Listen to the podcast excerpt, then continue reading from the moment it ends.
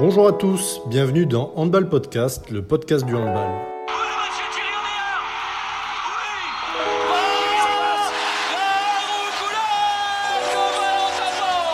Je suis Tristan Paloc, cofondateur de Data et Match, agence de conseil en data pour les acteurs du handball. Retrouvez-nous et suivez-nous sur Twitter, les liens sont en description. Avec Handball Podcast, nous voulons simplement produire un contenu podcast régulier et de qualité pour les amoureux du handball.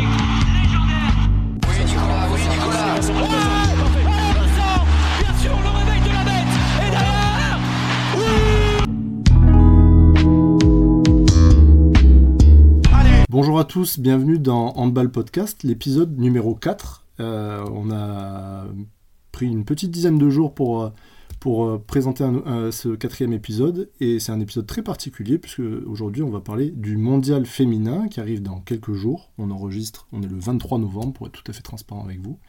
Et comme, les deux, comme pour l'épisode numéro 2 et l'épisode numéro 3, on a réussi à trouver un invité de marque et aujourd'hui l'invité c'est Xavier Hamel, la voix de Bein Sport pour le handball féminin. Bonjour Xavier. Bonjour, bonjour tout le monde. Euh, Xavier, déjà avant de, commencer, je tenais à te remercier de, nous donner ce petit coup de pouce. Bah, ça nous permet d'avoir des invités euh, de, la sphère du handball qui, participent à, ce projet un peu, artisanal pour l'instant, mais qu'on essaie de lancer. Donc merci beaucoup d'avoir accepté de, passer un petit peu, de temps avec, euh, moi pour, discuter euh, du mondial à venir. Eh ben, c'est un plaisir, un plaisir vraiment. Alors Xavier, bon, je pense que jusqu'ici dans, mon audience, j'ai plutôt des, grands spécialistes de handball, mais si jamais, euh, ma première question, c'est si jamais il y avait quelqu'un, quelques-uns qui te connaissaient pas vraiment, comment tu, pourrais te, te présenter rapidement? Euh, alors, euh, je suis journaliste à BIN depuis euh, le début, donc depuis 11 ans maintenant. le hand a pris une importance très rapidement parce que BIN avait les droits des Jeux Olympiques en 2012, les Jeux de, Londres. Donc, ça a été mes premiers pas dans, dans, le hand. Je viens pas, je suis journaliste disons, euh, global. Hein. Je ne suis pas journaliste sportif de, formation. Euh, et mes premiers pas dans le sport, c'était vraiment avec, avec Bein. Et donc, dans, dans le hand, c'était un petit peu, euh, c'était un peu débutant, disons, au, début. Et puis, au fur et à mesure, évidemment, bah, on, se, on, se, spécialise. Et puis, à partir du moment où Bein a pris vraiment en charge le handball féminin, notamment avec les grandes compétitions euh, comme euh, les championnats du monde, les championnats d'Europe et puis euh, l'équipe de France. Je me suis surtout focalisé sur le, handball féminin. Donc c'est pour ça que depuis 8 ans, là, ça va être depuis 2015 hein, que, que Bein fait des, des compètes. Donc depuis, depuis 8 ans que je pars sur les compétitions à la fin de l'année. Donc là, tu, tu, tu pars aussi euh, avec l'équipe de France en Norvège euh, dans, quelques jours, c'est ça? C'est ça. Donc euh, l'équipe de France, elle partira en début de semaine prochaine. Nous, on part mardi avec Amélie Goudjo, ma consultante. Et puis, on commande pas que l'équipe de France hein, sur, sur Bein, parce que là, en plus, l'équipe de France, elle sera à Stavanger, dans la salle à Stavanger. Et il y aura aussi la Norvège qui sera dans la même salle, le groupe de la Norvège. Donc euh, on commentera euh, un jour le groupe de la Norvège et puis un jour le groupe de l'équipe de France. Et euh, il y aura d'autres matchs qui seront, qui seront sur, sur BIN, les matchs qui sont au Danemark et en, et en Suède, vous en aurez quelques-uns Bien sûr, bien sûr, oui, oui, on, on, a fait toute la programmation. donc ça, ce sera, ce sera à suivre tous les jours, mais les, les meilleurs matchs, les plus belles affiches, que ce soit en Norvège ou que ce soit en Suède ou au Danemark, elles seront évidemment diffusées. D'accord, donc du coup, tu te prépares à faire ton petit road trip en Norvège, puisqu'après, si. Enfin, là, je viens d'écrire un article pour Rand News euh, tout à l'heure. Si j'ai bien fait mes calculs, de Stavanger, si, si l'équipe de France passe au, tour principal, il faut aller euh, encore plus au nord à, Trondheim, c'est ça? C'est ça. Stavanger, c'est le sud. Alors, il fait pas très très chaud, il fait 5-6 euh, degrés en ce moment. À Trondheim, il gèle, il neige depuis un bon moment. Là, je, je regarde aussi les applis météo parce que ça change un peu ce qu'on ce qu'on met dans la valise. Mais oui, on va mettre des vêtements chauds parce qu'à à Trondheim, il fait franchement froid. Et puis, euh, il y a la particularité aussi, c'est que euh, comme on est en décembre, il fait nuit quasiment tout le temps. Donc ça, c'est aussi quelque chose euh, à laquelle il va falloir s'adapter. Il va falloir faire ta cure de vitamine D avant de partir. voilà, on va faire un peu de luminothérapie. Et comment ça se passe quand tu seras là? Après, l'objectif du, podcast, c'est de, de, faire aussi une petite preview du, du mondial, discuter avec euh, ben, un des journalistes qui sera sûrement le mieux informé euh, pendant ces 20 jours. Mais comment ça se passe quand tu es là-bas? Tu es au contact des, des Bleus euh, Alors, on, a, on a un journaliste qui s'appelle Guillaume Trier qui est embarqué avec l'équipe de France. Donc, il travaille avec l'équipe de France et il travaille aussi avec Bein. Donc, lui, il a des infos évidemment de, de l'intérieur, hein, forcément. Alors, il fait le tri, hein, forcément, il y a des choses euh, oui. Euh, forcément qui, qui, restent dans le groupe. Euh, mais on a forcément de la matière pour bah, entourer le match de l'équipe de France parce qu'il y a une émission avant qui est présentée par Marie Patrux et on aura Siraba Dembélé comme consultante. Ah, et donc tout ça, ce sera autour de l'équipe de France. Donc il y a vraiment des images de l'intérieur de l'équipe de France. Et puis nous, bien sûr, on a des choses qui sont peut-être un petit peu plus un peu plus sportif peut-être et un petit peu plus euh, d'actualité jour par jour euh, que, qu'on pourra aussi donner euh, à l'antenne avec Amélie. mais de vraiment les, choses qui concernent plus le match de, l'équipe de France. Donc l'Angola pour commencer, l'Islande ensuite et puis la, Slovénie à la fin. Ok, donc ça veut dire que c'est grâce à Guillaume Trier notamment qu'on a les, les, fameux reportages de, fin de compète les, les, yeux dans les bleus qui sont géniaux. Quoi. Exactement, ah c'est bah, lui, lui, qui fait tout ça. Ça doit faire, euh, ça va être la troisième fois, troisième ou quatrième fois qu'il part. Euh, tout se passe super bien. C'est quelqu'un vraiment euh, à la fois de très compétent et de très agréable à, côtoyer. Et puis les, les filles s'entendent très bien avec lui, donc c'est vraiment quelque chose qui est devenu presque naturel que qui partent avec nous. donc on, on, se voit pas pas trop en fait parce qu'il est vraiment avec l'équipe de France, mais on est évidemment euh, en, message, euh, en, connexion, et pour, euh, pour savoir exactement ce qui se passe. Quoi. super. En tout cas, pour les auditeurs, si... enfin, je crois qu'en plus, généralement, les... on peut retrouver les, épisodes en replay.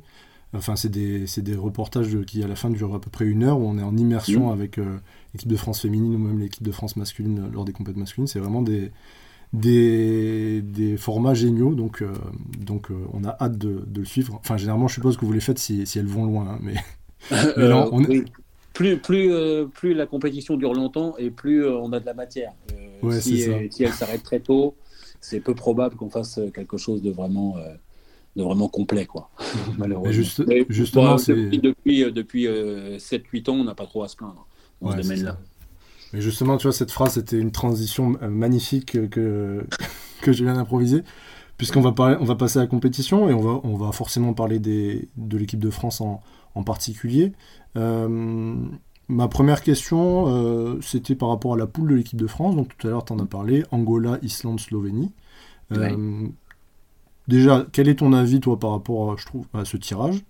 Et est-ce que tu as eu des retours de la part de certaines bleues ou de, ou de, du, staff, comment, comment ils se préparent à, ce premier tour, que moi perso, enfin après je suis toujours très stressé, vous allez le découvrir au fur et à mesure, mais je trouve que c'est pas un tirage facile quoi.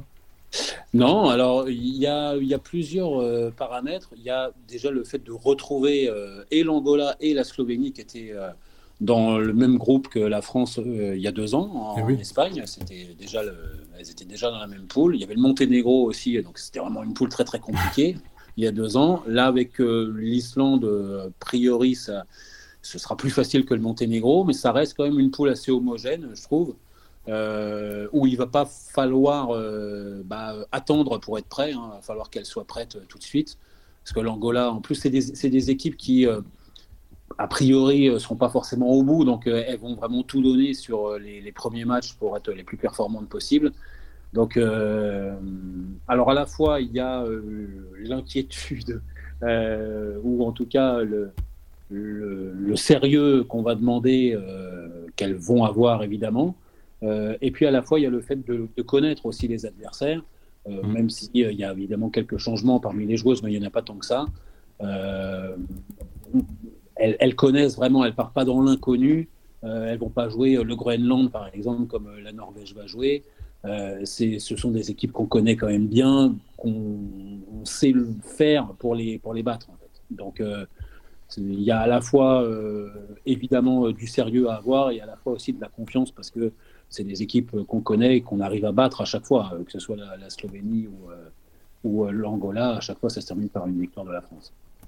Oui, donc toi quand même tu as Enfin, parce que c'est quand c'était en deux. Enfin, je sais que l'Angola a battu une fois la France, mais je crois que c'était il y a peut-être 15 ans. enfin, il arrive que ça soit, que ça soit serré, mais comme tu as dit, il y a, je crois que c'était il y a deux ans, il y a, quand même eu 10 buts d'écart.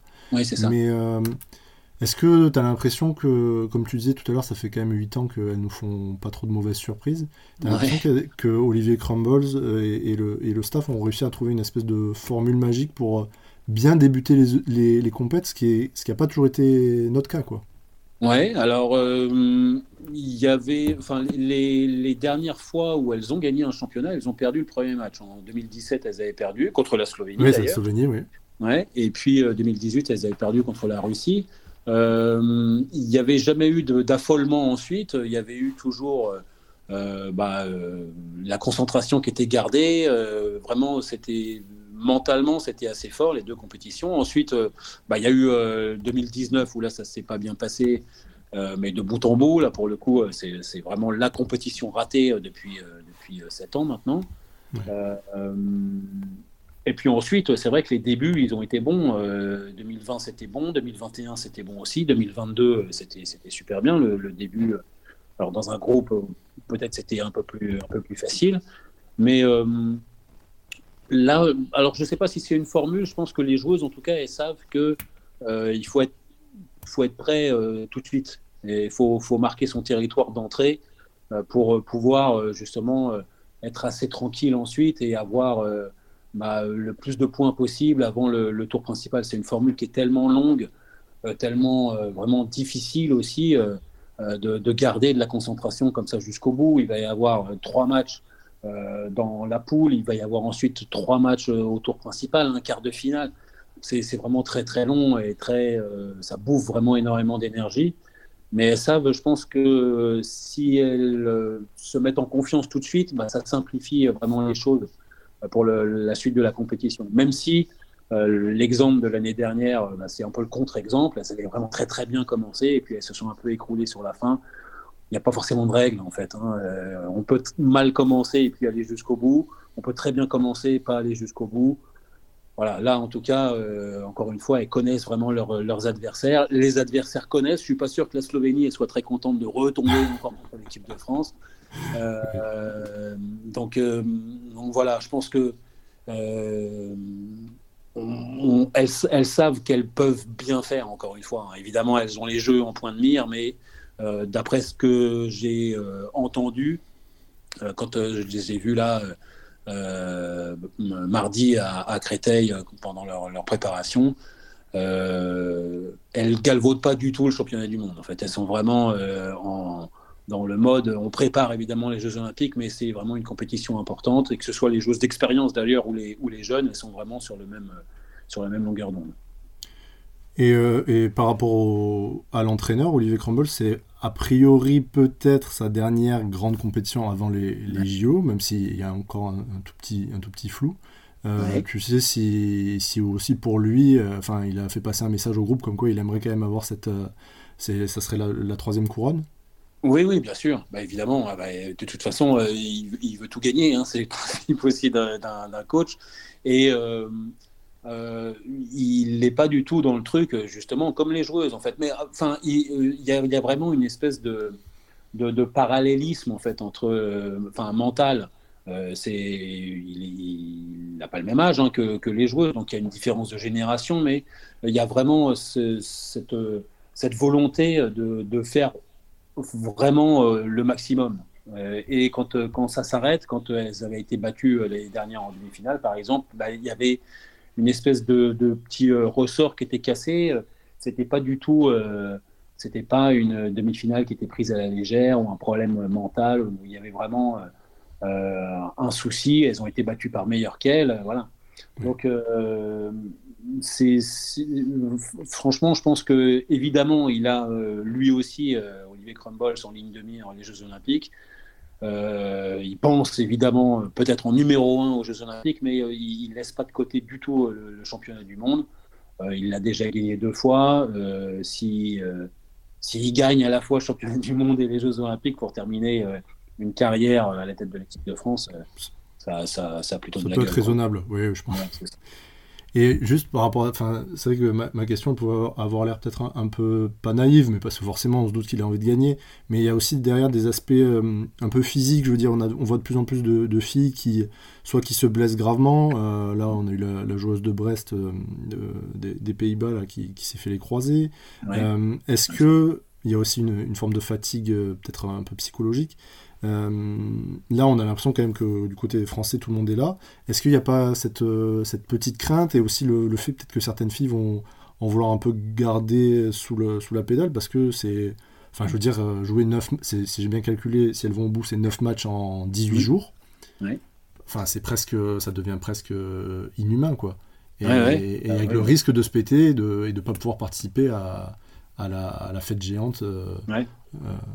Tu, ah, ça, c'est sûr, mais alors vraiment, euh, de, alors, euh, euh, encore une fois, hein, tout n'est pas dit et forcément elle garde des, choses pour elle, mais de ce qu'on voit, en tout cas, il n'y a pas du tout de cette, cette impression qu'on on, on, va lâcher quelque chose. Quoi. on n'a vraiment pas cette impression-là. Elles sont contentes de se retrouver, elles sont contentes de retrouver le groupe, le maillot de l'équipe de France.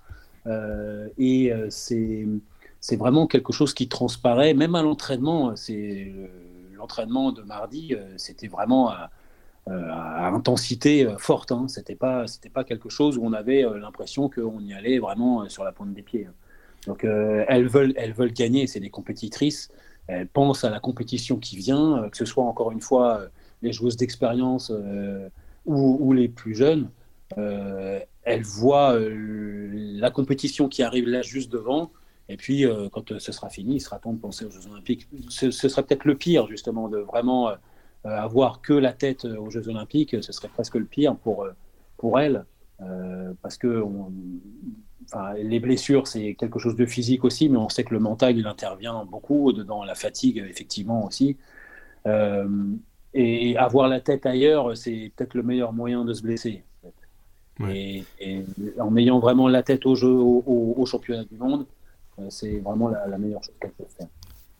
Et par rapport au, groupe, justement, il y a, il y a, il y a certes des, des, cadres qui sont, qui sont habitués, mais il y a aussi euh, euh, pas mal de, jeunes joueuses qui sont en train d'exploser, où il y a des joueuses un peu nouvelles, comme par exemple Atadou Sako. Cette, cette nouvelle génération, enfin en tout cas ces, ces nouvelles joueuses qui, qui arrivent, tu as l'impression qu'elles qu'elles ont créé aussi une, une dynamique bah euh, oui, alors Atadou Sako, euh, c'est incontestable. Elle, euh, c'est assez particulier parce que c'est pas une jeune joueuse, hein, c'est une jeune joueuse avec l'équipe de France, mais elle a, elle a déjà pas mal d'expérience internationale aussi, parce qu'elle était internationale sénégalaise avant. donc elle a déjà un vécu. Et puis celles qui sont un petit peu plus jeunes, bah, on a vraiment l'impression qu'elles se fondent dans, dans le moule. Euh, et que c'est vraiment des, des plus en fait qui peuvent arriver. Léna Granvaux, par exemple, on, sent que bah, euh, rentre petit à petit dans le collectif euh, à un poste vraiment très important. Donc c'est aussi quelque chose de, de, lourd aussi pour, pour elle parce qu'elle est encore très très jeune et puis bah, à, sa place il y a vraiment des, des. Euh, mais euh, les jeunes, elles arrivent pas forcément sur la pointe des pieds, justement, elles, arrivent comme ça, et puis euh, petit à petit, bah, elles prennent de plus en plus d'importance, de plus en plus d'assurance, et puis elles, rentrent dans le groupe comme ça. Après, c'est vraiment un, mélange, mais c'est un mélange où il y a une, majorité assez large de joueuses d'expérience encore hein, dans cette équipe-là, et où les jeunes, elles arrivent vraiment par petites touches. Hein, il n'y a pas de révolution euh, dans l'effectif dans euh, qui est faite par, euh, par l'encadrement. Ouais, de, toute façon, après, c'est aussi une. L'enjeu, c'est que si j'ai oui, j'ai bien calculé, au, enfin, c'est pas des calculs très compliqués, mais au deuxième tour, enfin, au tour principal, il y, a nos, y a nos petites copines de, de la Norvège qui nous attendent sagement. Donc... Voilà, à Trondheim. Donc, ça, à mon avis, ça, il va y avoir de l'ambiance. Et puis, oui, bah, ça, reste, ça reste un match vraiment euh, à part, hein, France-Norvège. Euh, voilà, quand on en parle avec Amélie, elle, elle a joué il y a quelques années avec l'équipe de France, mais c'était déjà, en France-Norvège, c'était déjà une énorme affiche et déjà un énorme duel. Ça fait 25 bah, ans quasiment vraiment que les, deux, les deux équipes bah, à la fois sont performantes et puis il y a voilà il y a une espèce de rivalité qui est née comme ça euh, mais avec des joueuses. Euh, euh, c'est vraiment deux pays, en fait, deux styles aussi, et puis chacun prend aussi un petit peu de, l'inspiration sur l'autre. et, c'est vraiment. bah, je pense qu'elles sont contentes de, les retrouver aussi, si, jamais tout se passe bien, évidemment, si elles sont au tour principal. Euh, on, reste à savoir s'il euh, y aura une pression, justement, parce que les résultats du premier tour n'auront pas forcément été, euh, été bons, et où il faudra vraiment gagner contre la Norvège, parce qu'après, il y a six équipes hein, au tour principal, et il n'y en a que deux qui sont qualifiées pour les quarts de finale. Donc il faudra terminer dans les deux premiers. Justement, par rapport à ça, si, tout se passe bien, c'est-à-dire si on, sort du premier tour avec, avec trois victoires, Mmh. A priori, ça veut dire que enfin, la Norvège, de son côté, devrait, devrait faire la même chose, puisque la poule de la Norvège, c'est, euh, pour rappel, c'est Corée du Sud, Groenland et Autriche. Donc en fait, c'est aussi la joie de, la, de des, des, compétitions, enfin des formats de compétition handball. On pourrait rencontrer la Norvège euh, en dernier match de poule et qui ça serait potentiellement un match qui compte pour du beurre. Quoi. Euh, ouais, alors je, je, sais pas trop ça. Je sens que tu tiques un peu. Ouais, alors euh, de, manière comptable, oui, euh, on serait qualifié, oui. Mais euh, terminer premier ou deuxième d'un groupe, c'est pas forcément la même chose. parce qu'en quart de finale, tu joues le premier ou le deuxième d'un autre groupe de tour principal. Donc, c'est. Je, je sais pas trop, je sais pas trop, je pense vraiment. Et puis, enfin, battre la Norvège, de toute façon, ça reste un objectif. Hein. Euh, que, ce soit euh, dans une compétition, dans une grande compétition, ou même en, match amical. Là, elles ont joué en match amical contre les Norvégiennes cet été, euh, les ah Françaises. C'était une équipe bis terre de la Norvège. Hein. C'était vraiment pas les, les taulières qu'on connaît. Mais alors, elles ont gagné largement, hein, les Françaises. Elles étaient très contentes d'avoir gagné. Et le coach était très content d'avoir gagné aussi. Euh, parce que euh, gagner contre la Norvège, ça reste quand même sur le palmarès quelque chose de, très positif.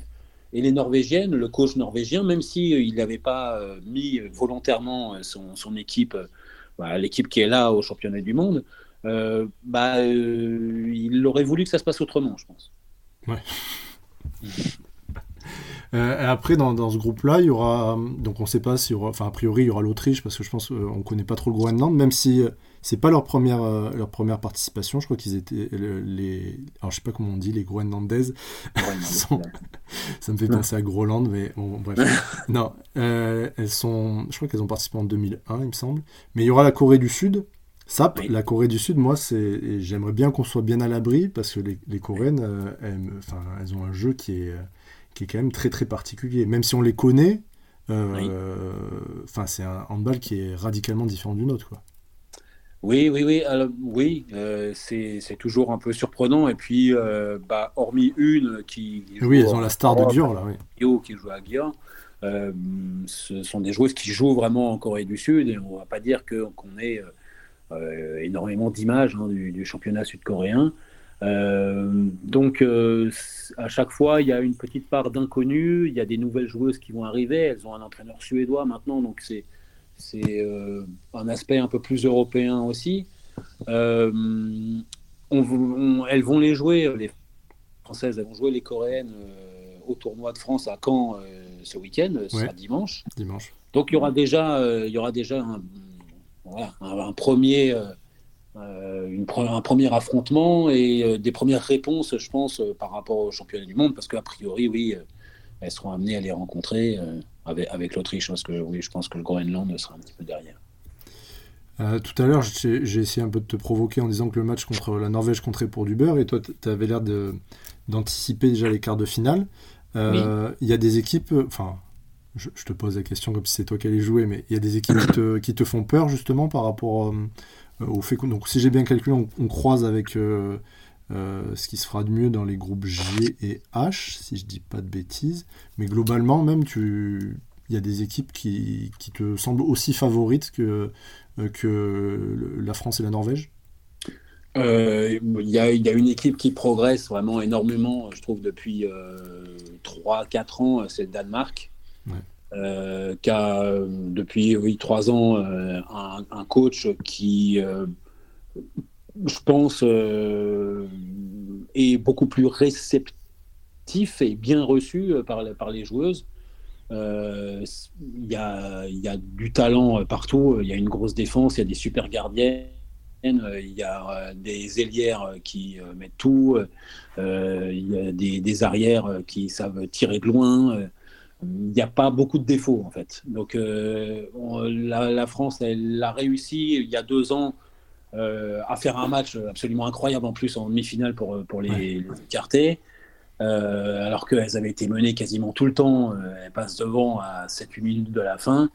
elles ont progressé depuis encore, depuis deux ans, elles sont meilleures, je trouve, avec des joueuses qui étaient un peu jeunes, peut-être en 2021, et qui sont un peu plus, euh, bah, avec un peu plus de bagage euh, aussi euh, physique, mental. Donc c'est c'est le favori avec la Norvège pour moi. Je mets peut-être la France juste derrière, mais voilà, on sait que les, les, Françaises, elles sont capables de tout, hein. il n'y a, absolument aucun problème. c'est les trois, les trois meilleures nations pour moi, avec la Suède aussi, qui, qui, a toujours aussi euh, qui va jouer chez elle pendant une bonne partie de la compétition. Le Danemark qui sera chez lui en plus euh, Tout le temps, euh, à la fin de la compétition, à partir, des, quarts. Donc, ça, je, mets les trois vraiment Norvège, Danemark, France, juste derrière la, Suède. Et puis après, il y a des équipes qui, voilà, l'Espagne, elle sera toujours pénible à jouer. L'Allemagne, elle est plutôt pas mal aussi. Donc voilà, la Hongrie, c'est toujours un peu dans les gros outsiders. Euh, malheureusement, ça c'est jamais trop suivi des faits, donc euh, elle mm. s'écroule un petit peu mentalement. Je ne sais pas pourquoi, parce que là aussi, il y a vraiment de la qualité à, tous les postes. Donc euh, voilà, il n'y aura pas forcément énormément de surprises, hein, je pense. même si on élargit et qu'il y a plus d'équipes, je ne suis, pas sûr qu'on ne retrouve pas les mêmes à la fin finalement. ah oui, en plus, alors c'est un truc que j'ai dénoncé dans mon, dans mon article sur, sur News en, bon... Enfin déjà je commence à mettre une mauvaise ambiance. C'est que si j'ai bien, si bien lu, le Danemark, ils vont rester dans leur, dans leur salle... Euh, enfin, ils font leur, leur, tour préliminaire au Danemark. Ouais. Leur, ah, peut-être leur tour principal, ils le font en Suède? Attends, je sais plus. Euh, non, non, oui, ils restent dans leur salle à, à Herning, là. Alors que nous, euh, les Françaises, on va devoir se faire 1000 km au nord, puis re 1000 km au sud. Quoi. Ouais. Ça, ça déjà, j'ai une question, mais peut-être comme tu peux en, savoir plus avec, euh, avec ton journaliste qui est au contact. Comment, comment on le vit dans, enfin, les, comment les, joueuses elles, le vivent? Ces, ces, trajets quand même qui sont, enfin, c'est pas négligeable quoi. Elles traversent non, non, non, non. Ouais, et puis euh, déjà euh, l'année dernière, ça avait été, ça avait été un peu compliqué. Il y avait eu qu'un trajet, pourtant, enfin, c'est déjà pas mal hein, dans une compétition. Bah, euh, c'est c'est un peu euh, c'est fatigant en fait. C'est ça le truc. Et puis tu, tu, vas jouer euh, après la Norvège elle va se déplacer aussi. Elle va faire exactement la même chose. Oui. donc là il y a une espèce d'égalité. Il n'y a pas forcément le sentiment qu'il y a une équipe qui va être favorisée par rapport à l'autre. C'est vrai qu'après le Danemark bah, il organise la compétition. Donc il fait toute sa toute sa compète au Danemark. C'est pas un scandale non plus. Ça fait partie aussi de de, l'avantage qu'on a quand on est pays organisateur. Mais euh, quand euh, la France avait organisé le championnat d'Europe en 2018, elles avaient commencé à Nancy. Euh, il y avait eu le tour principal à Nantes et puis demi-finale, finale, c'était à Paris. Donc il y avait il y avait eu trois trois villes aussi, donc deux gros déplacements à faire. Alors c'est peut-être moins long parce que ça se fait en train en, en, France. Là, il va falloir prendre l'avion hein, Donc euh, c'est autre chose, mais euh, bon, elles sont, elles sont habituées aussi. Hein. elles jouent euh, la Coupe d'Europe tout le temps. les déplacements, elles savent comment s'organiser aussi. c'est des grandes professionnelles. Hein. donc c'est vrai qu'il y a de la fatigue en plus par rapport, voilà, en raisonnant un peu bêtement, forcément l'équipe qui reste à la maison tout le temps pendant trois semaines, elle est un petit peu avantagée par rapport à celle qui va faire deux voyages. Mais euh, voilà, le Monténégro l'année dernière, par exemple, avait commencé à Monténégro, euh, avait fait un tour principal en Macédoine et avait terminé en Slovénie. Ça ne les avait pas empêchés de terminer troisième et de battre l'équipe de France euh, pour le match pour la troisième place. Donc là non plus, hein, il n'y a pas forcément de règles. C'est aussi une manière de s'organiser et puis s'en servir finalement comme, moteur pour, pour essayer de, battre l'équipe qui est en face. Quoi. Oui, ça. J'ai deux questions qui, qui, me sont venues. Euh, la première, c'est quand tu as parlé du, Danemark, où, tu as parlé du, sélectionneur, euh, où il y avait eu une sorte de. un bon fit, on va dire, avec les, les, les joueuses. Euh, j'ai une question qui m'est venue, c'est j'ai l'impression que on voit plus souvent peut-être dans les, dans les, chez, les, chez les filles des problèmes au niveau des sélections joueuses entraîneurs que, chez les mecs. En tout cas, ça, ça ressort plus souvent. Euh, enfin, comment, comment on peut expliquer ça euh, Parce qu'il y, a eu le Danemark, bon, il y a eu l'épisode un peu avec la, avec la France.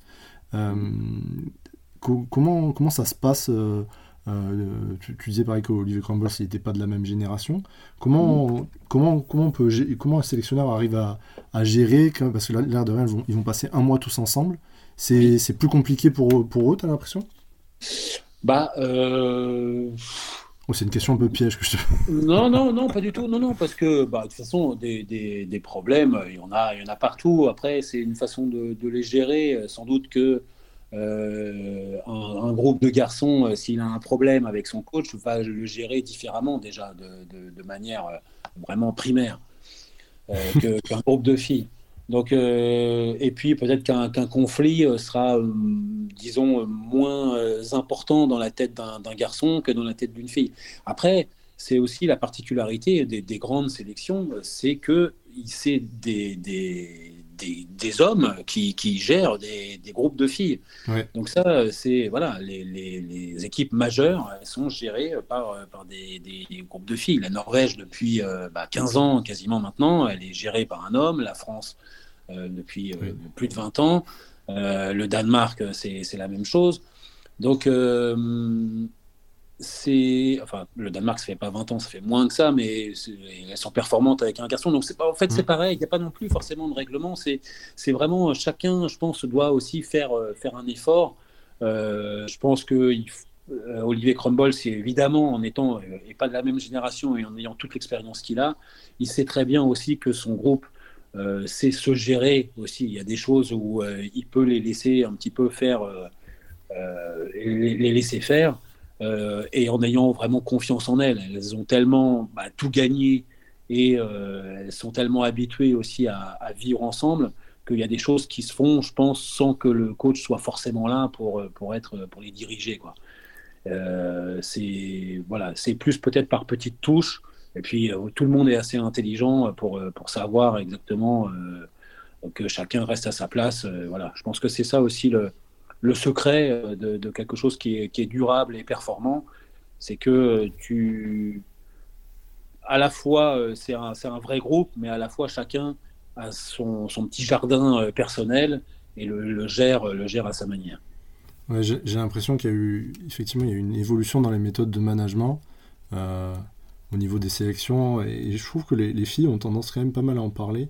Mais c'est sûrement mm. aussi lié au fait que bah, par rapport à il y a 20-25 ans, euh, en fait, on a affaire à qu'à des professionnels. Quoi. Et, euh, forcément, c'est des, des, joueuses qui, euh, bah, qui sont formées depuis 15 ans au plus haut niveau et qui, mm. si on leur laisse de l'autonomie, bah, elles sont capables de très bien de se gérer. Elles, elles ont même peut-être besoin d'avoir un peu d'autonomie et de, et de repos plutôt que d'être constamment harangué par, par un vieux monsieur. Quoi. Oui, c'est ça. Oui, oui, oui, non.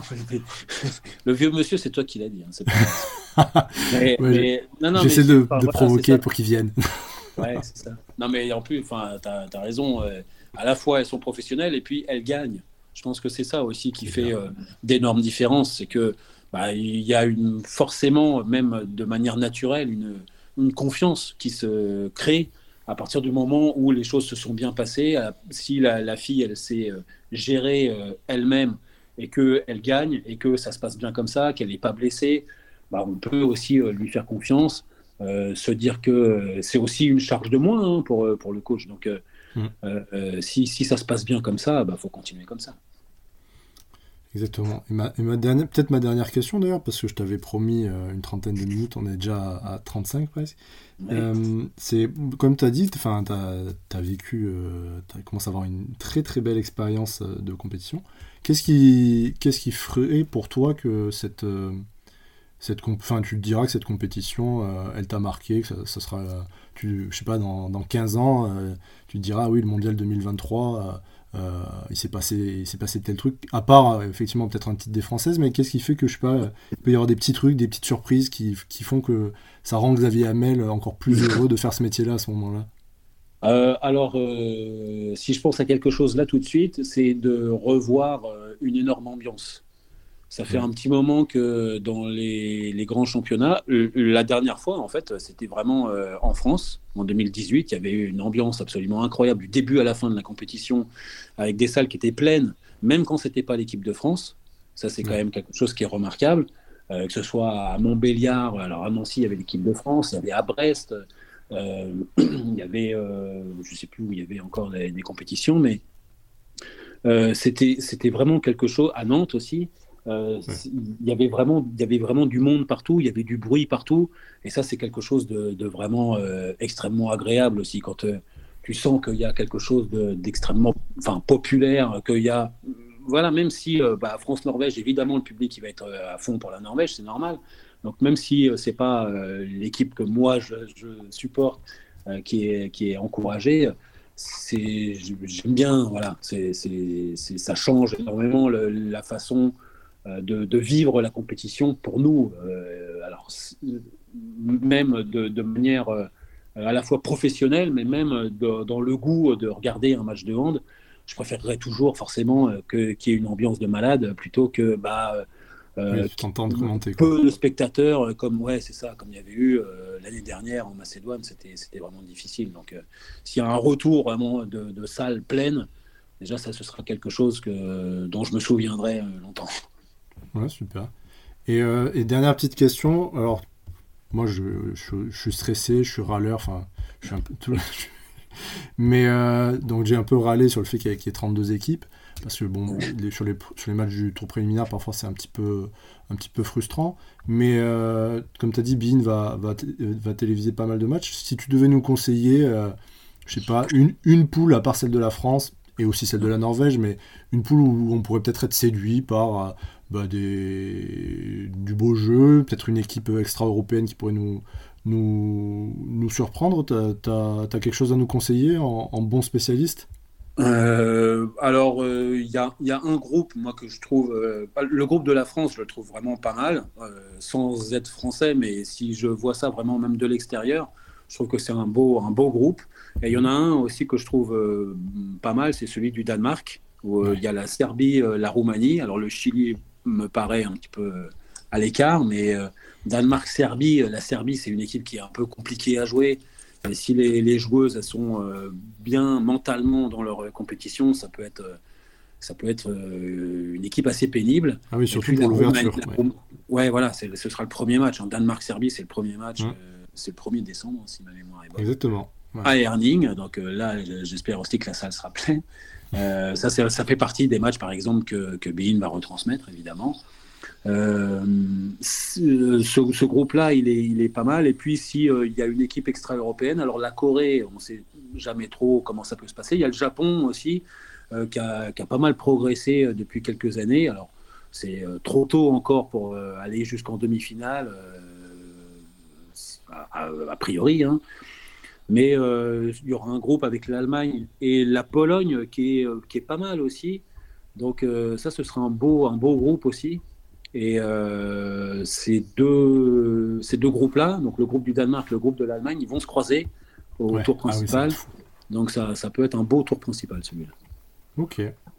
Bon, ben merci pour la suggestion. Euh, charge à vous, charge à vous, chers auditeurs, de, d'être nombreux aussi de, devant Bein. Euh, ah il, y aura, il y aura de quoi faire. Moi, j'aime bien cette période-là. C'est un peu mon calendrier de l'avant, généralement, le, le, mondial féminin.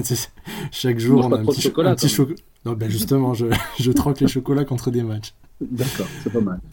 Euh, écoute, euh, ben, je... on va te, te laisser euh, te préparer et mentalement et physiquement à ton voyage vers le Grand Nord.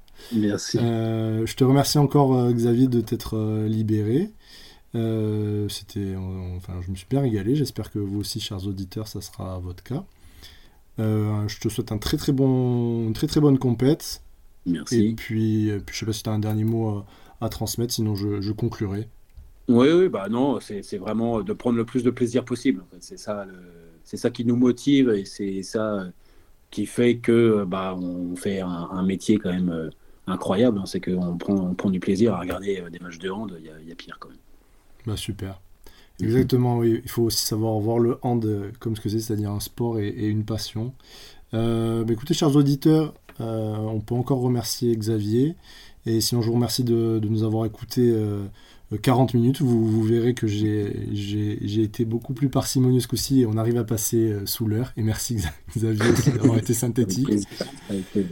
C'était le quatrième épisode d'Handball Podcast. J'espère que la série va, encore se prolonger et que j'aurai l'occasion de, rediscuter avec Xavier, euh, ben, je sais pas, peut-être l'été prochain, juste avant les JO euh, ou dans un an. J'espère qu'on sera toujours là. En tout cas, je vous remercie et je vous dis à très bientôt. Allez, au revoir.